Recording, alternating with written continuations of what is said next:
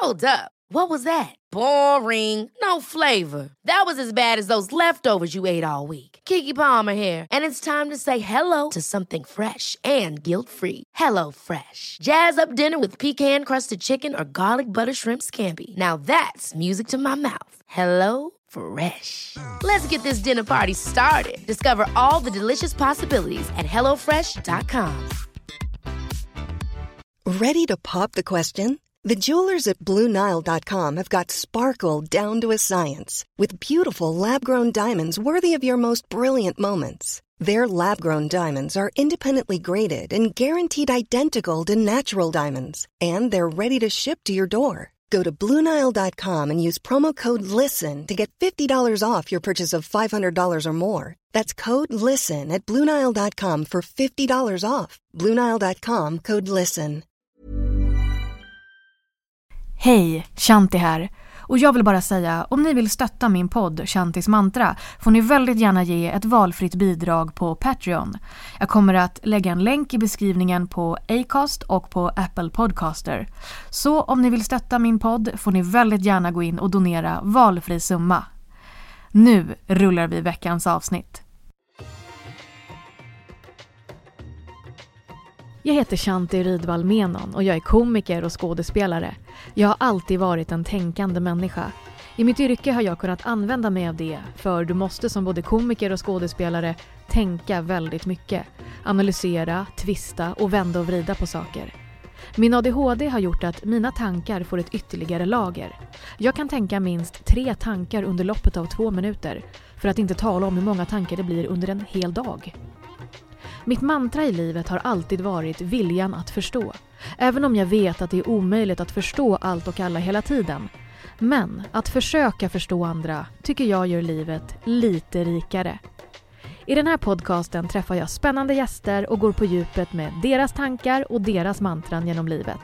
Det kommer bli både humor, allvar och förhoppningsvis en massa nya tankar. Välkomna till Shantis Mantra. Klara Leger är tillbaka och vi går återigen in på ämnet narcissism, och denna gång narcissism och sociala medier. Hur kan en narcissist använda sig av sociala medier för att manipulera och styra både sin partner och sin omgivning? Vilka är de tydligaste varningstecknena man bör se upp för? Dessutom ger Klara sina bästa råd på hur du som anhörig kan bemöta någon som lever i en giftig relation och där du kanske ser varningstecknena. Återigen ett riktigt spännande och fint och intressant samtal med Klara Leger. Hej Klara! Hej! Vad roligt att du vill vara med i min podd igen. Så kul att vara med igen. Jätteroligt. Det blev ju världens succé förra gången. Så jag tänkte att jag vill bjuda hit dig återigen och prata om narcissism, semestertider och framförallt då sociala medier. I första avsnittet då så gick vi in på vad narcissism är och hur det ser ut att leva med en narcissist. Hur man då tar sig ur, hur man kan undvika att bli manipulerad. Och sen var det då väldigt många som mejlade mig och upplevde att de ville ha mer. Det var som att de hade lyssnat på din berättelse och tänkte att sagan är inte slut. Så jag tänkte att jag bjuder hit dig igen. Och så var det flera stycken som mejlade och frågade om det finns en koppling mellan narcissism och då sociala medier. Det finns en koppling mellan narcissism och sociala medier. Och framförallt så har forskare då funnit att det finns en koppling framförallt vad gäller den här mer grandiosa typen av narcissist. Bland annat i hur användandet av sociala medier, att de tenderar att använda det här till i högre grad. Kanske publicera mer på sociala medier och sådär. Och också att de tenderar att ha fler följare eller fler vänner på sociala medier. Men det känns också väldigt viktigt att säga det, att sociala medier är ändå någonting som används av de allra flesta av oss, mer eller mindre. Och bara för att du är en person som kanske publicerar mycket på sociala medier eller som använder sociala medier mycket, så innebär inte det för den sakens skull att du är ohälsosamt narcissistisk. För det är ju ändå så att vi alla har ju mer eller mindre narcissistiska drag. Och det innebär inte för den sakens skull att vi är ohälsosamt narcissistiska. Och det känns viktigt att säga det. Och ofta tänker man kanske att en narcissist ska vara den personen som publicerar en massa selfies och sådär. Och så kan det mycket väl vara. Men att publicera selfies kan också Man kan göra det av en massa olika orsaker, det vill säga för att få en gemenskap, känna koppling, samhörighet, att man känner sig ensam, men också för beundran och bekräftelse. Så det är lite olika när det kommer till just de delarna, och det känns viktigt att lyfta fram det. Samtidigt så är det så att för en narcissist så är ju beundran och bekräftelse är ju två jätteviktiga delar för en narcissist. Och det är någonting som de behöver. Och vi alla tycker ju om beundran och bekräftelse kanske. Det vill säga vi tycker om när någon säger att vi är fina eller att vi är vackra eller att vi är duktiga. Men vi kanske inte behöver det. Det vill säga vi kan klara oss en dag utan att någon säger att vi är fantastiska. Och ändå känner oss ganska nöjda. Men så fungerar det inte för en narcissist, utan de har ett stort behov av att få den här beundran och bekräftelse. Man ska komma ihåg att det är personer som är tumma inombords.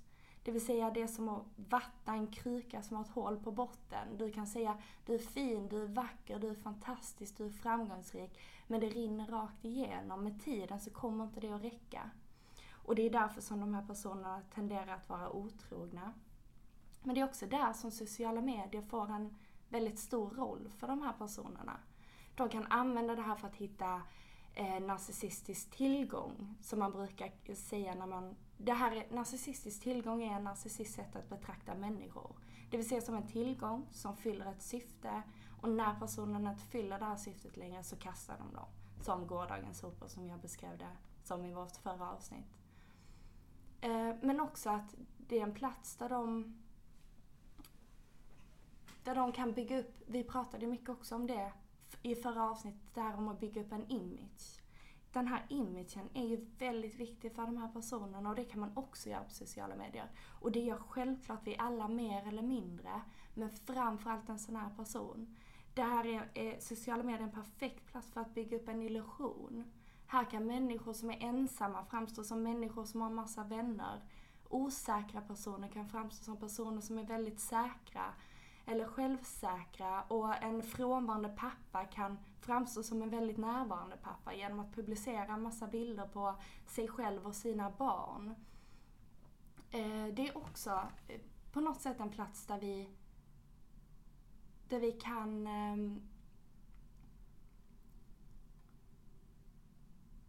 det är också en plats där vi kan just i och med att status, makt och pengar och sådana delar också är viktigt för en narcissist. Det kan du ju också skapa den här status och makten. Och statusen och makten genom att du kanske har många följare. Och då kommer in på ställen eller folk betraktar dig på ett annat sätt. Så givetvis så blir sociala medier ofta en stor del av en narcissists liv. Och det här är en perfekt spelplan för dem också. Du kan blockera ut personer ifrån din sida eller ifrån dina stories, vilket också gör det till en bra plats för lögner och manipulation.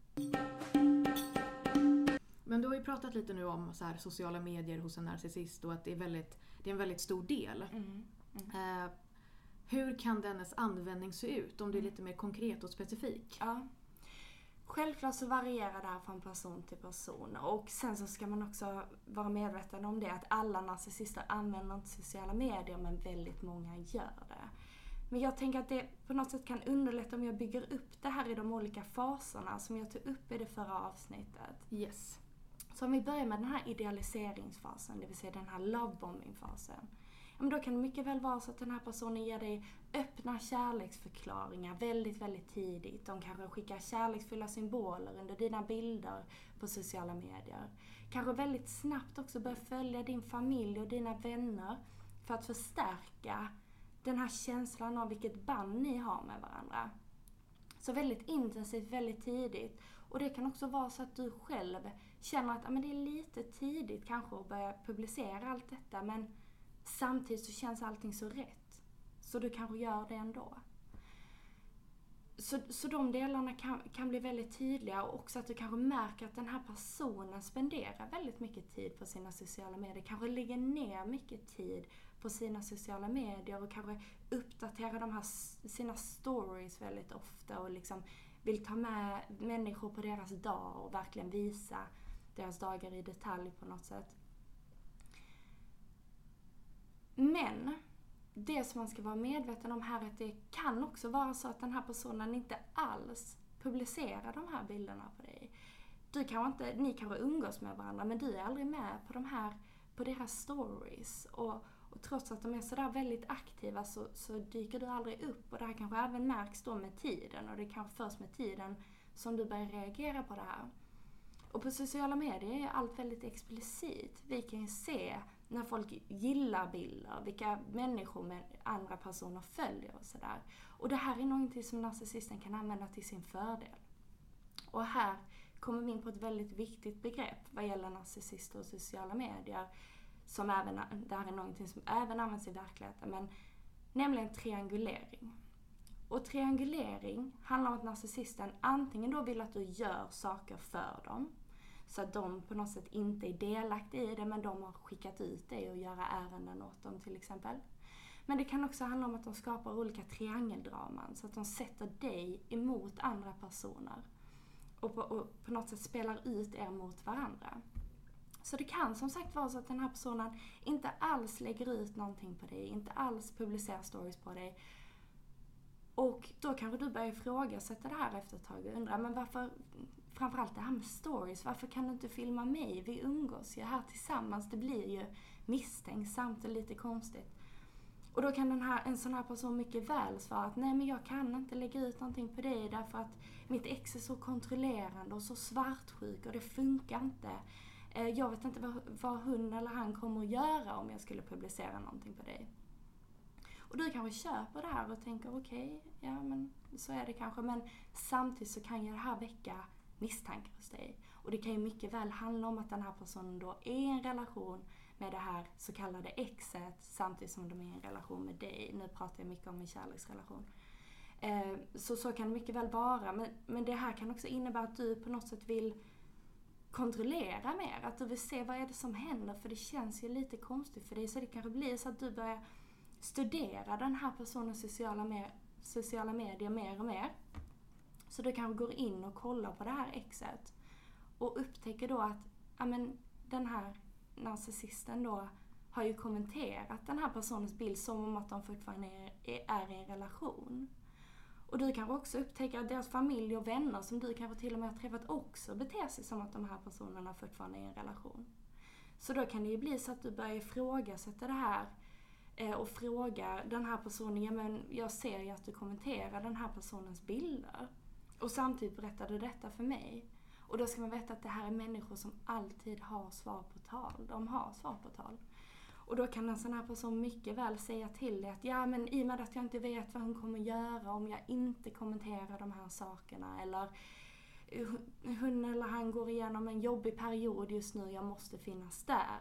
Och på något sätt pratar runt det här på något sätt. Men det kan också, lika väl den här trianguleringen kan också handla om att de snabbt vill att du ska publicera bilder på er två tillsammans. Som ett väldigt lyckligt par då för att få en reaktion från deras ex. Därför att få de en reaktion från sitt ex och samtidigt få dig att publicera den här typen av bilder, så blir det en massa bränsle, brukar man prata om när man pratar om narcissister. Det blir en massa energi. De här personerna lever mycket på andras reaktioner. Och det här är både positiva och negativa reaktioner. Men allt som på något sätt visar att de finns. Att de kan kontrollera. Och det här ger dem helt enkelt, det som en bil som behöver bensin för att kunna köra. Det är precis så här det här fungerar. Så mycket triangulering kan också ske. Och det kan också handla om att du märker kanske att de kommenterar olämpliga saker på andra konton. Där det mycket väl kan vara så att du också känner behovet av att studera det här. Eftersom att du någonstans inom dig har magkänsla av att saker och ting inte står rätt till. Och upptäcker då de här olämpliga kommentarerna. Och då kanske du tar upp det här med personen. Och då återigen antingen får höra som sagt de har svar på tal. Och då kan det vara att de på något sätt förklarar det här för dig, varför eller att det var någon kompis som kommenterade det här eller vad det nu än var. Eller så får du höra då det klassiska att du är paranoid, att du är kontrollerande. Alla de här sakerna som på något sätt bekräftar kanske en känsla som du har själv. För du kanske inte känner igen det här beteendet hos dig själv. Men det här är också en känsla som den här personen har hjälpt dig att skapa. Och det ska man komma ihåg. Och det är som sagt väldigt vanligt att man vill studera det här, för man vill förstå vad det är som händer. Om vi går vidare då till den här nedvärderingsfasen, så kan det vara så att den här personen inte bara distanserar sig i verkligheten eller försvinner i verkligheten, utan också på sociala medier. Så de här kärleksförklaringarna slutar att strömma in. Den här personen kanske slutar helt att kommentera dina bilder. Om du börjar kommentera deras bilder, så kanske de besvarar alla kommentarer förutom din. Och på olika sätt då försöker att blockera ut dig från deras liv. Och det kan bli väldigt obegripligt för dig vad det är som sker här. Och det kan mycket väl vara så att den här personen då åker iväg någonstans. Kanske lämnar dig och åker utomlands eller vad det nu än är. Och helt slutar att svara dig, så du kanske ser att de är aktiva på sociala medier men inte har tid att svara på ditt hur mår du. Och ni kanske är ett par då. Men den här personen kan inte lägga ner den tiden och besvara det här, vilket då förstärker den känslan som du redan har. Den här känslan av att saker och ting inte står rätt till, men du vet inte vad det är. När de befinner sig, de kanske åker utomlands då och befinner sig på en fantastisk plats, och du vet om att det är en person som ofta uppdaterar med en massa stories, men helt plötsligt är det knäpptyst. Deras sociala medier är knäpptysta, och då kan det mycket väl vara så att den här personen har blockerat ut dig från sina stories för att de döljer någonting från dig. Så en massa sådana saker kan ske, och det kan vara så att de kanske avföljer dig en dag för att sedan börja följa dig igen. Så en massa sådana saker, och det är jobbigt när andra personer inte förstår dig, men det är framförallt jobbigt när du inte förstår dig själv. Och det är det som händer här. Du förstår inte om det här är på riktigt, om någon på riktigt spelar det här spelet med dig via appar. Det vill säga att någon kan förmå sig att liksom lägga ner den tiden överhuvudtaget, och framförallt om ni är ett par. Och du är ofta så manipulerad och nedvärderad, och på något sätt hela din värld är väldigt förvriden vid det här laget, så du vet inte ut eller in. Är du paranoid eller är det på riktigt det här, det du ser? Sen ska man också komma ihåg att det här är bara en del av ett större spel, det som sker på sociala medier. Så att det bygger ju bara på ett mycket större spel som finns utanför sociala medier. Okej. Får jag fråga, hur ser det ut med att så här, kan man då använda då sociala medier för att till exempel skapa till exempel svartsjuka? Att man till exempel lägger ut bilder på andra. Man filmar exempelvis stories, kanske man filmar andra liksom, killar eller tjejer, och det är mycket hjärtan och sådär, fast man egentligen inte har någon relation, utan det här är en person som man har träffat på semester, eller det är ingen person man känner. Absolut. Eller man träffats på liksom någon party, och så tar man en bild och bara gud, vi är så härlig semester och vi är så glada och tack för oss och bla bla. Men det framgår som att det är typ 3 personer som åker på semester. Inte 2 personer, utan det är 3. Ja, du menar att de inte visar upp, eller att de visar upp den här andra personen? Ja, de visar upp den andra personen som att de vore en kompis, fast det inte är det, utan det är bara en random snubbe eller en random tjej som man har bara träffats liksom. Precis, absolut. Den typen av spel sker ju mycket också. Och det kan ske dels då under den här nedvärderingsfasen, där de på något sätt försöker väcka upp de här reaktionerna ifrån dig. Därför att dels ger de bränsle om du reagerar på det här. Och det är också ett tillfälle för dem att kontrollera dig. Det vill säga att de kan säga till dig då och förstärka lite, som jag nämnde tidigare, den här känslan som du redan känner av att du börjar tappa greppet, att du börjar bli galen. Att du börjar studera det här på ett sätt och känner dig kanske väldigt paranoid, vilket de förstärker hos dig. Och inte minst här i avslutet så kan man ofta se den typen av spel, det vill säga när de då antingen kastar dig som gårdagens sopor, som jag beskrev det i det förra avsnittet, som när de bara helt utan avslut lämnar dig. Ja, men då kan det vara så att de kanske inte publicerar någon bild på en ny partner eller sådär. Utan att de håller sig lite, framförallt om det här kan skada deras image. Därför att det kan vara så att den här personen kanske lämnar dig precis efter ett bröllop, eller precis efter att ni har fått barn ihop. Och vet då att men det skulle kanske skada deras image om de nu direkt publicerar och exponerar den här nya partnern. Men om det däremot är så att du kanske har upptäckt dem och avslöjat dem eller tagit styrkan till att göra slut, ja, men då har du skapat någonting som kallas för ett narcissistiskt sår. Det vill säga, innerst inne gömmer sig det här osäkra egot, det här väldigt känsliga egot. Och det har du skadat nu. Och det ska du också få igen för. Så därför kan du räkna med att de snabbt exponerar ut en ny partner och visar upp en väldigt lycklig bild, gärna så tidigt som möjligt, precis efter ett uppbrott. Vilket då hjälper dig och bygger på den känslan som du redan har av att du aldrig har betytt någonting. Men det här ger dig också en känsla av att det var ditt fel. Att relationen inte var bra och nu är det mycket bättre med den här nya personen. Så sådana tricks använder de också just för att väcka upp olika känslor hos dig. Och här i avslutet kan de ju mycket väl också blockera det ena dagen för att sen ta bort blockeringen, eftersom att de vill att du ska se hur lyckliga de är utan dig. Mm. De kan mycket väl avfölja det en dag för att sen börja följa det igen för att väcka upp någon slags reaktion ifrån dig. Men också att man ska vara medveten om att de ofta fortsätter att stalka dig på sociala medier även efter denna relationen. Så du kanske upptäcker att det är märkliga konton som börjar kolla på allt du gör. Som kanske börjar skriva till dig eller personer i din närhet för att hålla koll på dig. Och jag brukar säga att de här personerna är villiga att ha en delad fantasi med dig. Så länge som du tillåter det. Så det här spelet kan hålla på länge. Okej.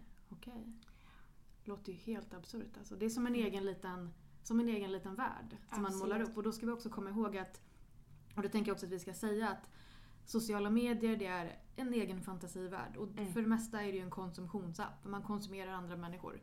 Precis. Det är lite köp och sälj. Man säljer ut sig själv och man konsumerar andra. Så det är någon form av konsumtion och säljapp på något sätt. Definitivt. Och det går ju också då, som sagt, som du säger, att kunna använda sig av det för att kunna styra och ställa och manipulera och hitta olika vägar. För att den mest... Alltså, tydligaste reaktionen kommer ju vara att ja, men det är ju bara napp i telefonen. Exakt. Det här är ju ingenting. Gud vad du överanalyserar. Exakt. Nej, men den har väl en dålig dag, eller den vadå, stänger av dig på sociala medier, gör den väl inte. Den har semester. Det är väl ingenting att liksom bry sig om. Definitivt. Så då kan man ju ha det som skydd på något sätt. Att så inte kunna att få höra att det är bara napp. Gud, vad håller du på med? Håller du på så där mycket med Instagram? Hur mycket analyserar du på dina sociala medier? Det är ju ingenting, herregud. Så. Exakt så. Men ju längre man liksom tänker på det, eller tänker i de banorna och försvarar det, så tror jag också att det blir lätt, alltså det blir mer legitimt för dem att fortsätta härja. Utan det vi ska också komma ihåg, och det som jag också bara vill nämna, det är att även om det är en app i telefonen som är en sälj- och konsumtionsapp, så måste vi komma ihåg att det är enskilda individer som använder sig av det här. Det är ju inte som så att Instagram till exempel styr sig själv. Nej. Utan Instagram är en app som du laddar ner och så börjar du använda den, och så är det du som styr det här och ditt konto då, på olika sätt. Så det är ju inte som så att det är någon annan då, om man kanske blivit hackad till exempel. Det är ju någonting helt annat. Men för det mesta ska vi ju komma ihåg att det här är en app i telefonen som du styr själv. Absolut. Det är inte någon annan som gör det åt dig. Så. Precis. Och det är också därför det här blir så svårt på något sätt. Det kan vara väldigt svårt att förstå om man själv inte har upplevt det.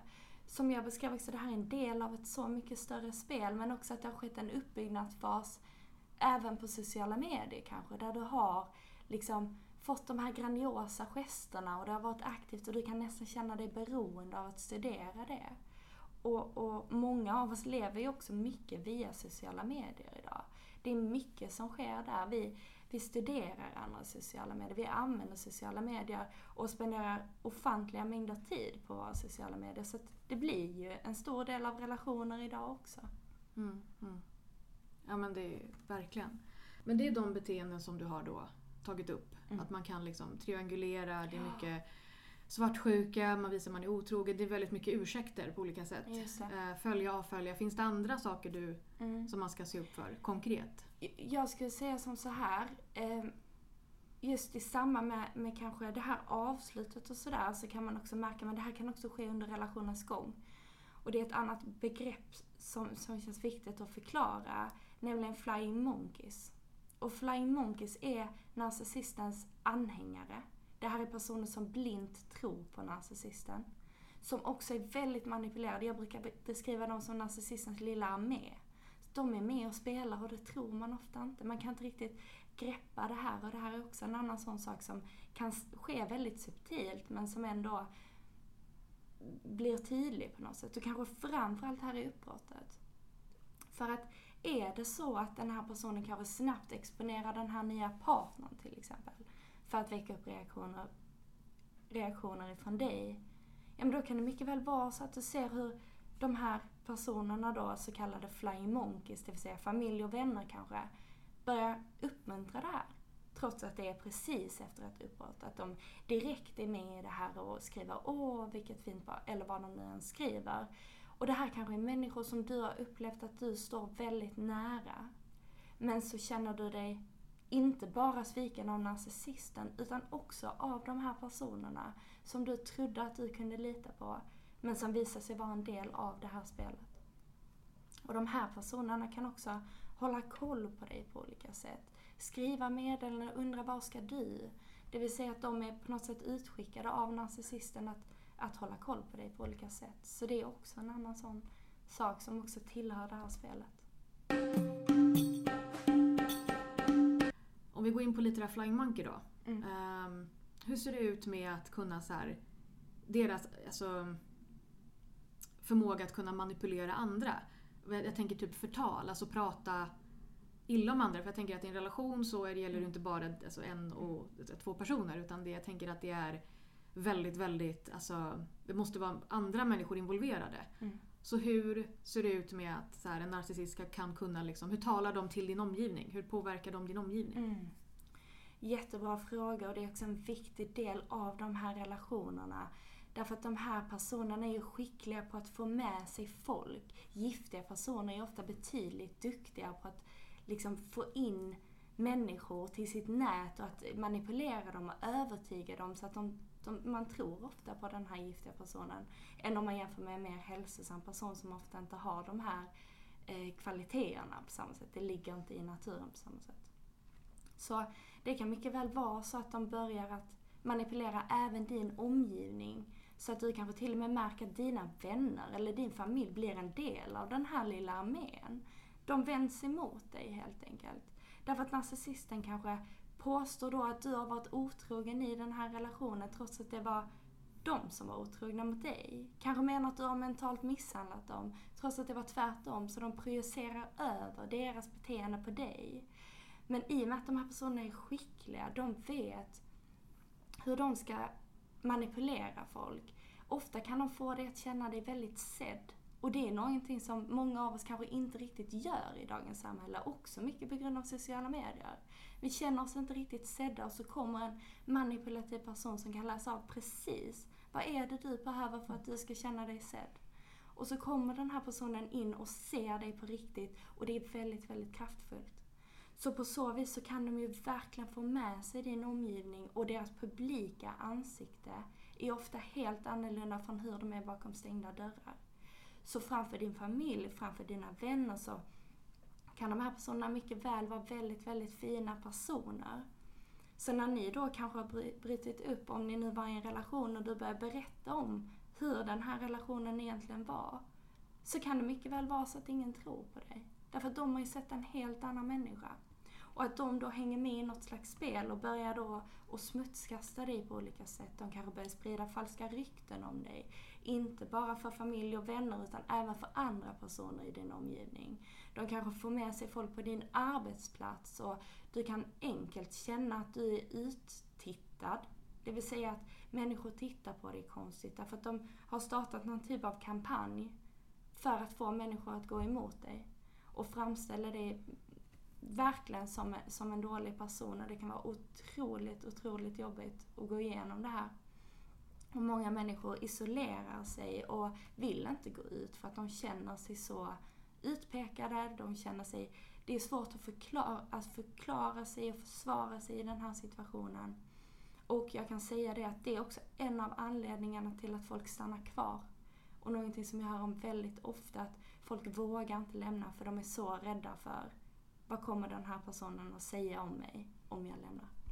Åh, herregud. Ja, det blir ju nästan som så här häxjakt. Absolut. Att man är rädd för att om jag då står upp för mig själv och lämnar, eller tar upp det här, då är jag rädd för konsekvenserna. Och konsekvenserna är inte bara min relation, utan det är även andra människor som är involverade. Mm. Så. Jag tänker att det är lite samma mekanism med typ så här, grupptryck och mobbning. Att så här, man är så rädd för att så här, gå emot strömmen. Man är rädd för att sticka ut, för att då kommer andra människor att ifrågasätta mig eller frysa ut mig för att jag stod upp för någonting som jag faktiskt tyckte var fel. Just det. Så istället så låter jag dem hålla på. Jag låter andra människor kanske trycka ner någon annan och sådär. Jag ser, men jag gör ingenting typ. Exakt. Så det är ju också någon form av så här gruppdynamik eller gruppmekanism på något sätt. Vad det också kan göra med, alltså jag tänker giftiga personer och deras liksom giftiga tungor, hur de kan då styra en hel grupp människor. Just det, precis. Och hur de också bygger upp vilken makt de har. Det vill säga, de intalar också det om, i och med att de här personerna tenderar att vara väldigt grandiosa, så bygger de också upp en idé hos dig om vad de är kapabla till att göra. Det vill säga att de är sådär väldigt maktfulla människor. Så det skapar också den här rädslan som du beskriver, just för att gå emot det här. Och också ändå användning av sociala medier. Exakt. Att man kan använda sig av typ Instagram till att sprida grejer eller liksom göra saker och ting. Och sen se till att men det är ju den det är fel på. Det är ju inte mig det är fel på. Och så vidare. Så det är ju ett väldigt farligt spel. Absolut. Och jag, till alla er som lyssnar där ute, så vill jag också bara säga att Instagram är en app i telefonen. Det är en konsumtionsapp. Men det jag och Klara pratar om här, det är att man kanske ska kunna analysera sina sociala medier och när man träffar då, och framförallt i dejtingsammanhang. Så vad är det som pågår, vad är det som händer, vilka tecken och vilka tecken ska man leta efter och sådär. För jag tänker att nu är det då semestertider och man kanske ska dejta mycket och sådär. Att faktiskt då, alltså Instagram och Facebook, det säger inte allt, men det säger också en liten del om dig på olika sätt. Och att ha de här tipsen då som Klara ger här nu är kanske en bra, lite bra tips och råd. Att kunna vara lite mer analytisk. För det är så lätt att när man väl träffar någon som man blir väldigt förtjust i eller som ger en det man vill ha, att man är rädd, det är väldigt lätt att man går in i det, all in. Men de här tipsen och råden som Klara ger nu tycker jag faktiskt att man ska ta på fullaste allvar och ta till sig det och faktiskt också ha dem lite i bakhuvudet. När man ger sig ut i kanske sommar och dejtar och sådär. För det kan vara avgörande för ditt psykiska mående.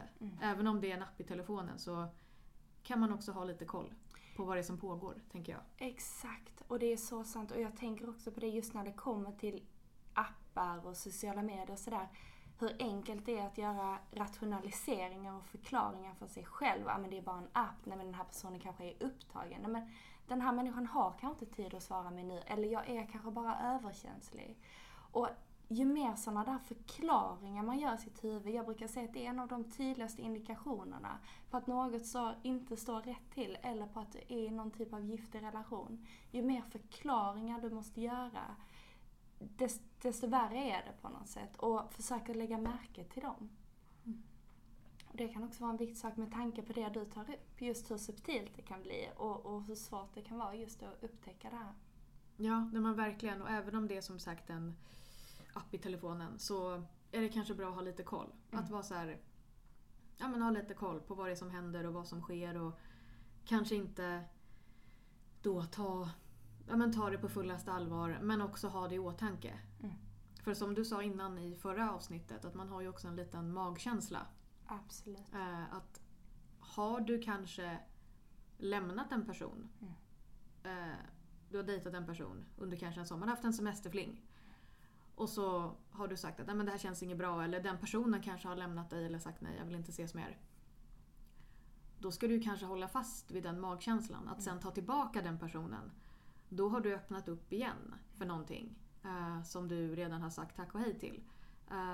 Och redan där så öppnar du någonting som du kanske själv bestämde, eller som då motsvarande part bestämde. Men om det då är en narcissist som har lämnat dig eller sagt jag vill inte träffa dig någon mer, då måste ju du kanske också vara tydlig och stark och säga att men jag vill inte träffa dig igen, för det var du som sa nej till mig. Inte ta tillbaka. Just det. Hur många är det som går tillbaka till narcissistiska relationer?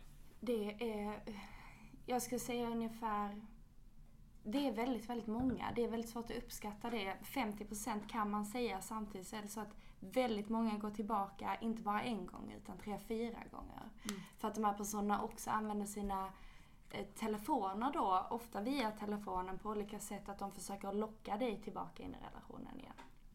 Så de kanske börjar följa dig efter att de har avföljt dig en lång tid och skickar iväg något litet gulligt meddelande och visar, men jag har förändrats, jag är bättre idag, eller nu ska vi göra det här som vi har drömt om så länge, som vi har pratat om så länge.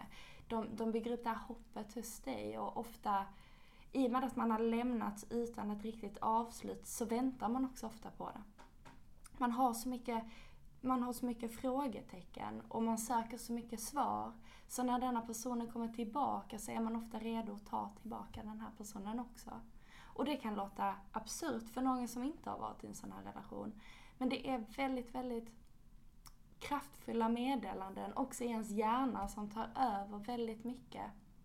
Som gör att du så enkelt faller tillbaka, och man ska inte glömma att de här personerna är väldigt, väldigt manipulativa. Vet precis vad de ska säga när de då kommer tillbaka och ska på något sätt försöka locka in dig i den här relationen igen. Och därför är ju det ett av de absolut viktigaste råden för att du ska kunna läka och för att du inte ska falla tillbaka in i det här mönstret. Det är att ha nollkontakt, det vill säga att blockera den här personen överallt om du nu har möjligheten. Och det har man kanske inte om man delar barn ihop. Mm. Men har man möjligheten så absolut försöka och behålla den här nollkontakten. Det är väldigt viktigt. Och också informera sina vänner, de man litar på, innan de börjar bli så kanske manipulerade. Eller innan de blir såna här små flying monkeys. Att så här, prata med dina nära vänner och säga att det här har hänt. Mm. Jag har valt att inte liksom...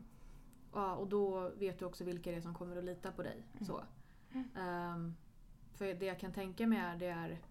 att det är också väldigt vanligt att de försöker komma tillbaka genom att då måla upp en falsk bild av dig. Mm. Att man hittar på saker och ting och bara, jaha, nej, men han slutade, han vill inte ha med mig att göra längre, han dumpade mig, ja men det är ju för att, ja men du vet ju att han är sjuk. Alltså det är ju han som är galen, det är ju han som bla bla bla. Och så hittar man på saker och ting. Mm. Man förtalar och gör ner personen på olika sätt. Absolut. Men om vi går vidare på det här liksom själva omgivningen då. Mm. Varför tror du att vi är så himla konflikträdda? When you're ready to pop the question, the last thing you want to do is second guess the ring. At BlueNile.com you can design a one-of-a-kind ring with the ease and convenience of shopping online. Choose your diamond and setting. When you find the one, you'll get it delivered right to your door. Go to BlueNile.com and use promo code LISTEN to get $50 off your purchase of $500 or more. That's code LISTEN at BlueNile.com for $50 off your purchase. BlueNile.com, code LISTEN. Ever catch yourself eating the same flavorless dinner 3 days in a row? Dreaming of something better? Well, HelloFresh is your guilt-free dream come true, baby. It's me, Keke Palmer. Let's wake up those taste buds with hot, juicy pecan-crusted chicken or garlic butter shrimp scampi. Mm. Hello Fresh. Stop dreaming of all the delicious possibilities and dig in at HelloFresh.com. Let's get this dinner party started.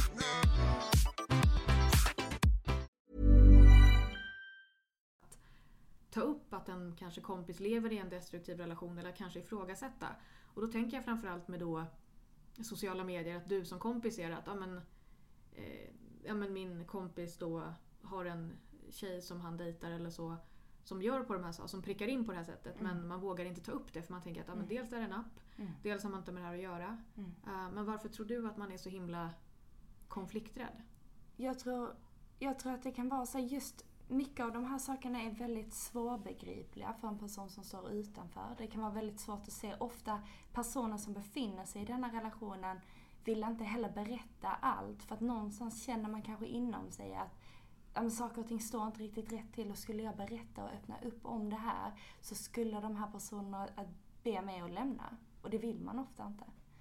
Så det kan också bli så att du som vän kanske då försöker att berätta eller försöker att ge lite...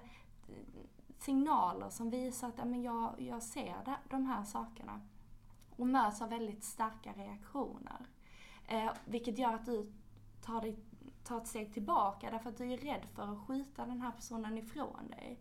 För vad ska hända då? Då har de inte dig kvar heller. Och en sån här person kan mycket väl skjuta dig ifrån sig.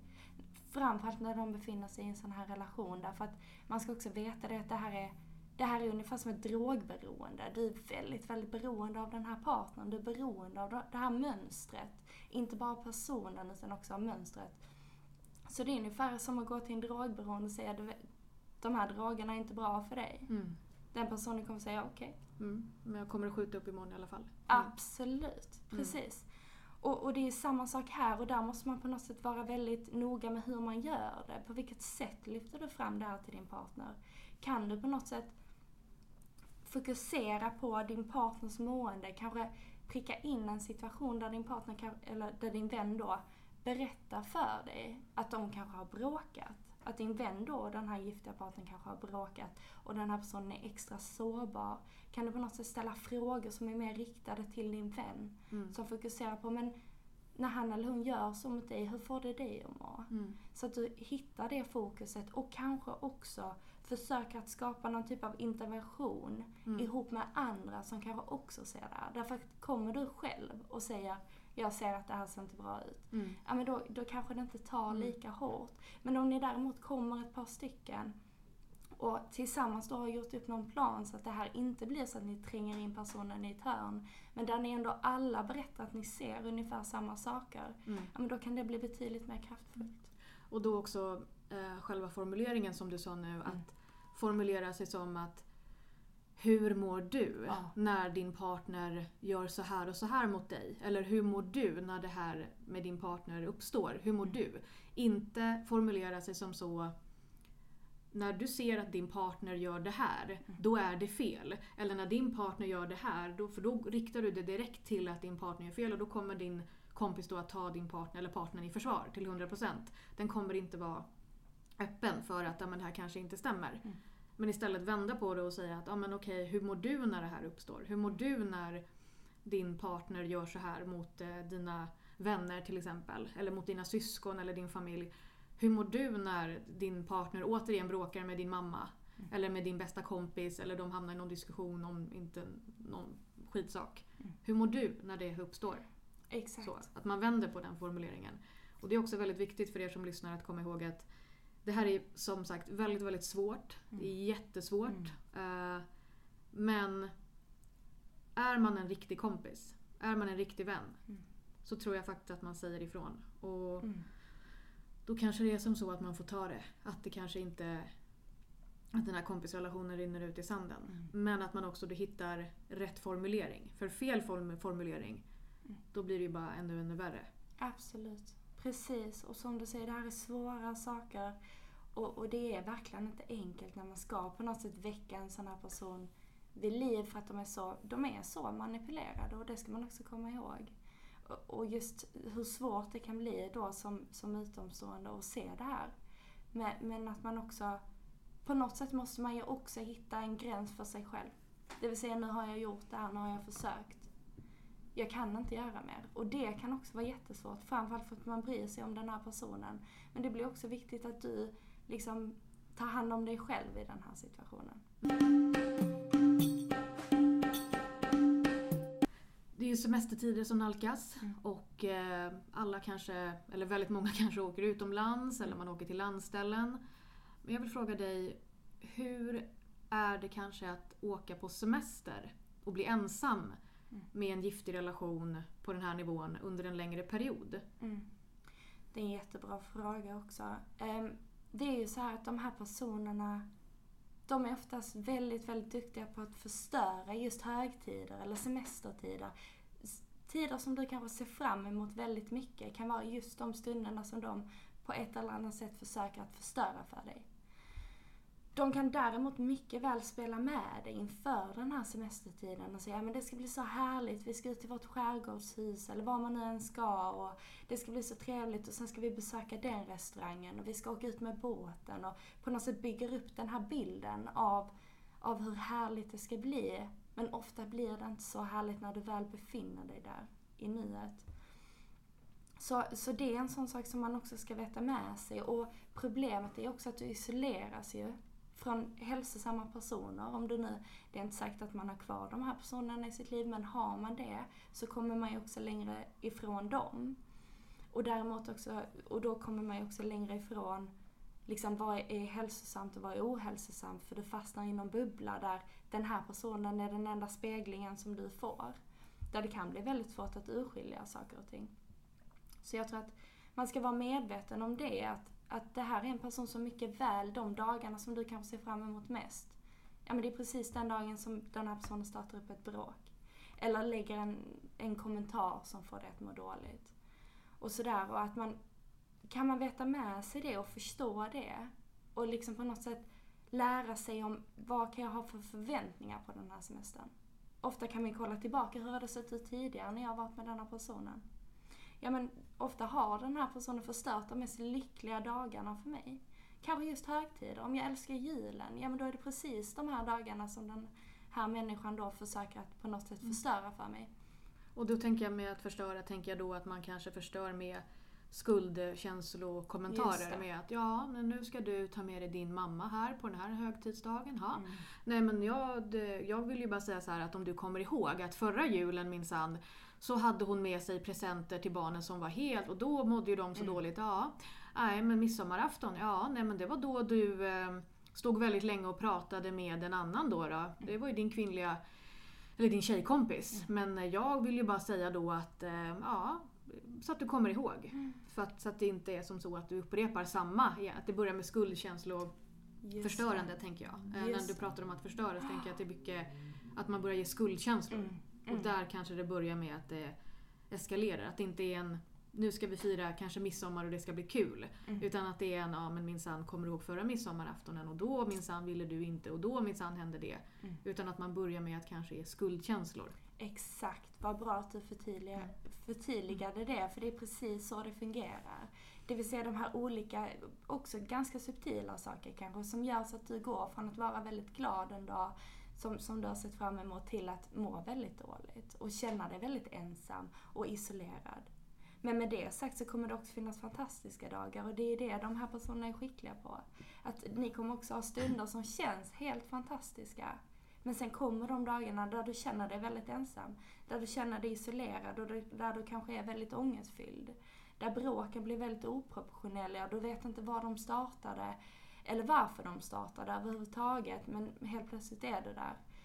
Och att det då kan bli väldigt viktigt att ha du nu de här hälsosamma kontakterna. Försök och liksom håll kontakten med dem. Om ni bråkar, våga öppna upp dig och berätta om det här bråket. Så att du kan få en mer nyanserad bild av saker och ting. Också att sätta gränser. Och det handlar inte bara om att man måste sätta gränsen och verbalisera den. Utan man kan faktiskt också sätta en gräns för sig själv. Genom att exempelvis ta sig från en situation när den börjar bli jobbig.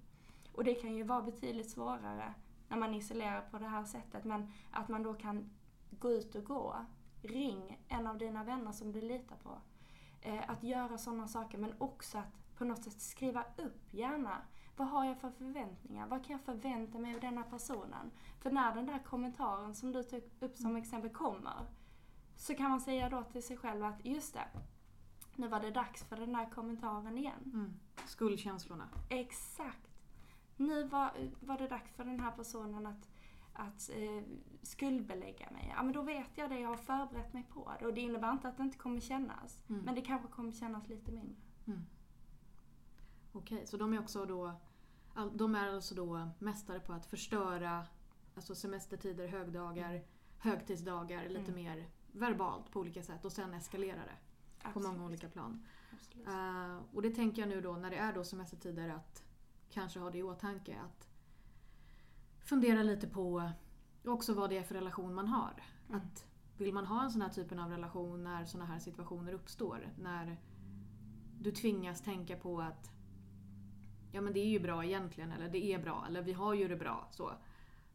För egentligen borde det vara tvärtom. Tänk istället på det som faktiskt inte har varit bra. För jag tänker att stannar man länge i en destruktiv relation, det man kommer att komma ihåg, det är det positiva. Man gör en romantiserad bild av det hela.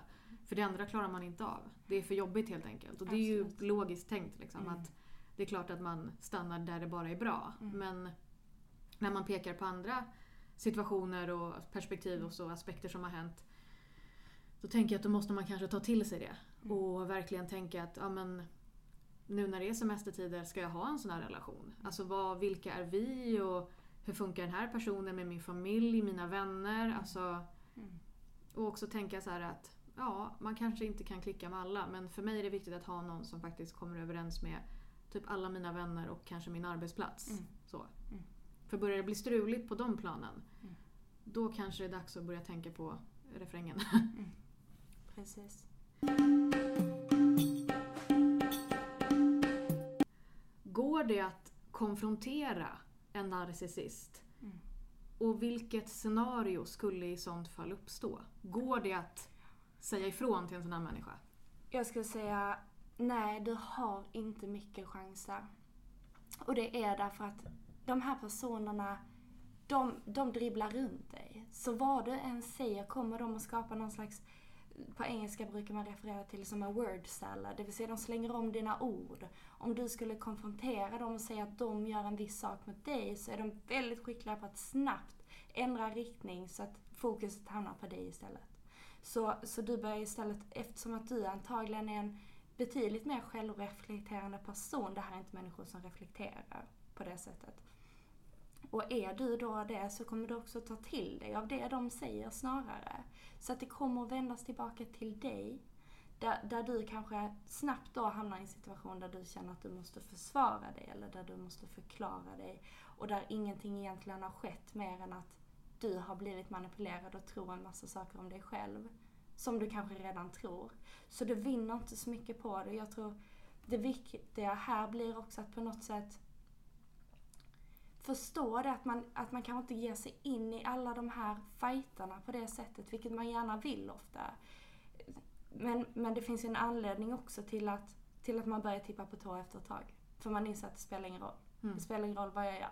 Så det räcker ju ofta att gå tillbaka till historiken. Hur har våra bråk sett ut? Har jag någonsin fått höra att ja, men du har rätt, jag har fel?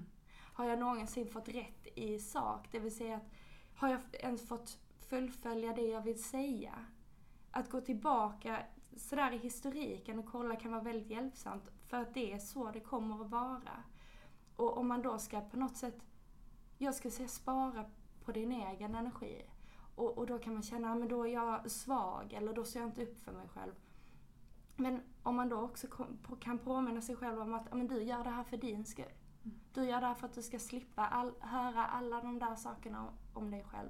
För att du ska slippa ta emot all den här skulden som du kommer att få på dig. Så kan det också bli lite enklare. Och sen handlar det givetvis, det kan självklart vara en skillnad om ni har barn och sådär ihop. Där det också blir viktigt att sätta gränser. Men generellt så ska man veta om det. Att du har inte mycket chans när du ska konfrontera. Bara för att du har rätt så betyder inte det att du kommer att få rätt. Nej, så är det. Jag såg en dokumentär om en kvinnojour i Danmark. Jag kommer inte riktigt ihåg vad det hette. Donner tror jag det hette. Jag kommer inte ihåg vad det hette. Men då var det ett kamerateam då som följde ett gäng unga kvinnor då som har levt i destruktiva relationer. Och där har varit våld involverat. Och då försökte de då bryta ner också mekanismen kring varför de går tillbaka, eller liksom varför de vänder på det istället för att tänka varför slår han så. Men det var utifrån, den här dokumentären var utifrån kvinnans perspektiv på det sättet.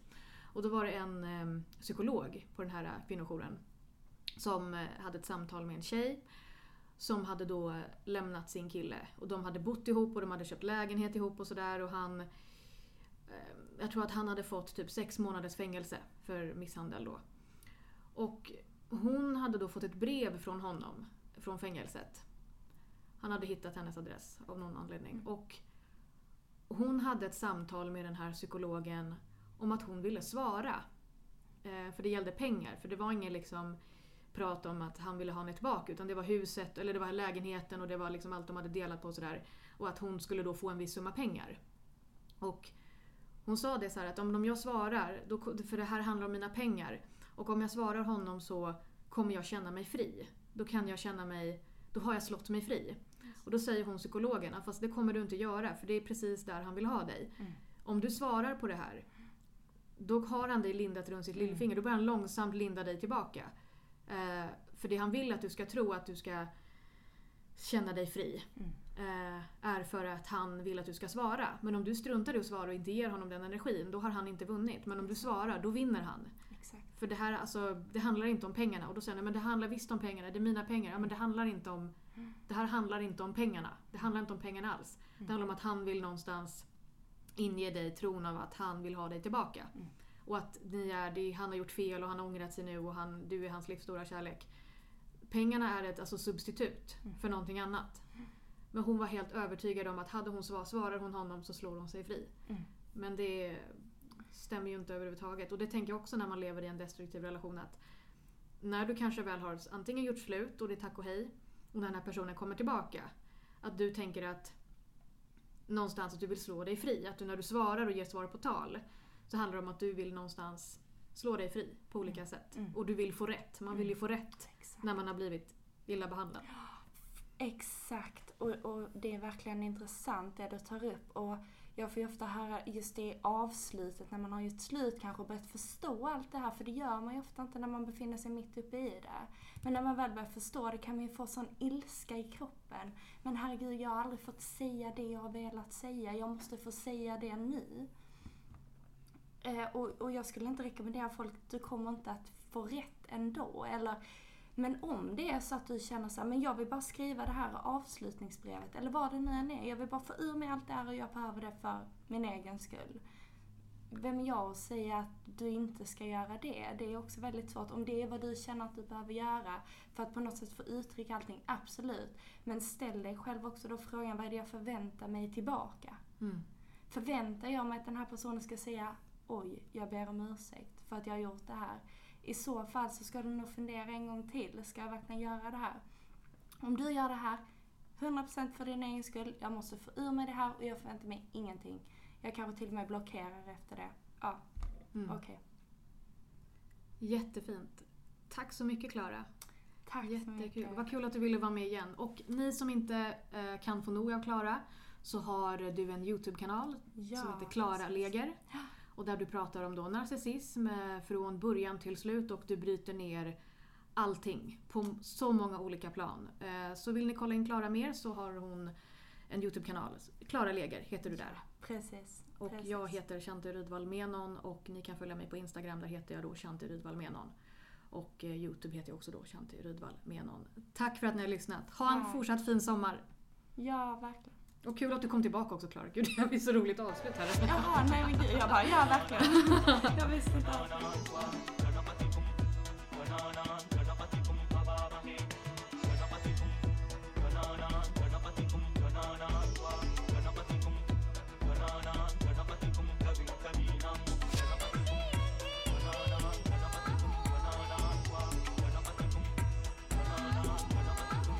Tack för att ni har lyssnat på veckans avsnitt.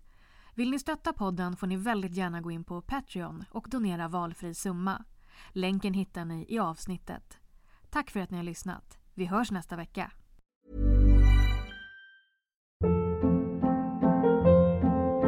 Hold up. What was that? Boring. No flavor. That was as bad as those leftovers you ate all week. Keke Palmer here. And it's time to say hello to something fresh and guilt-free. HelloFresh. Jazz up dinner with pecan-crusted chicken or garlic butter shrimp scampi. Now that's music to my mouth. HelloFresh. Let's get this dinner party started. Discover all the delicious possibilities at HelloFresh.com.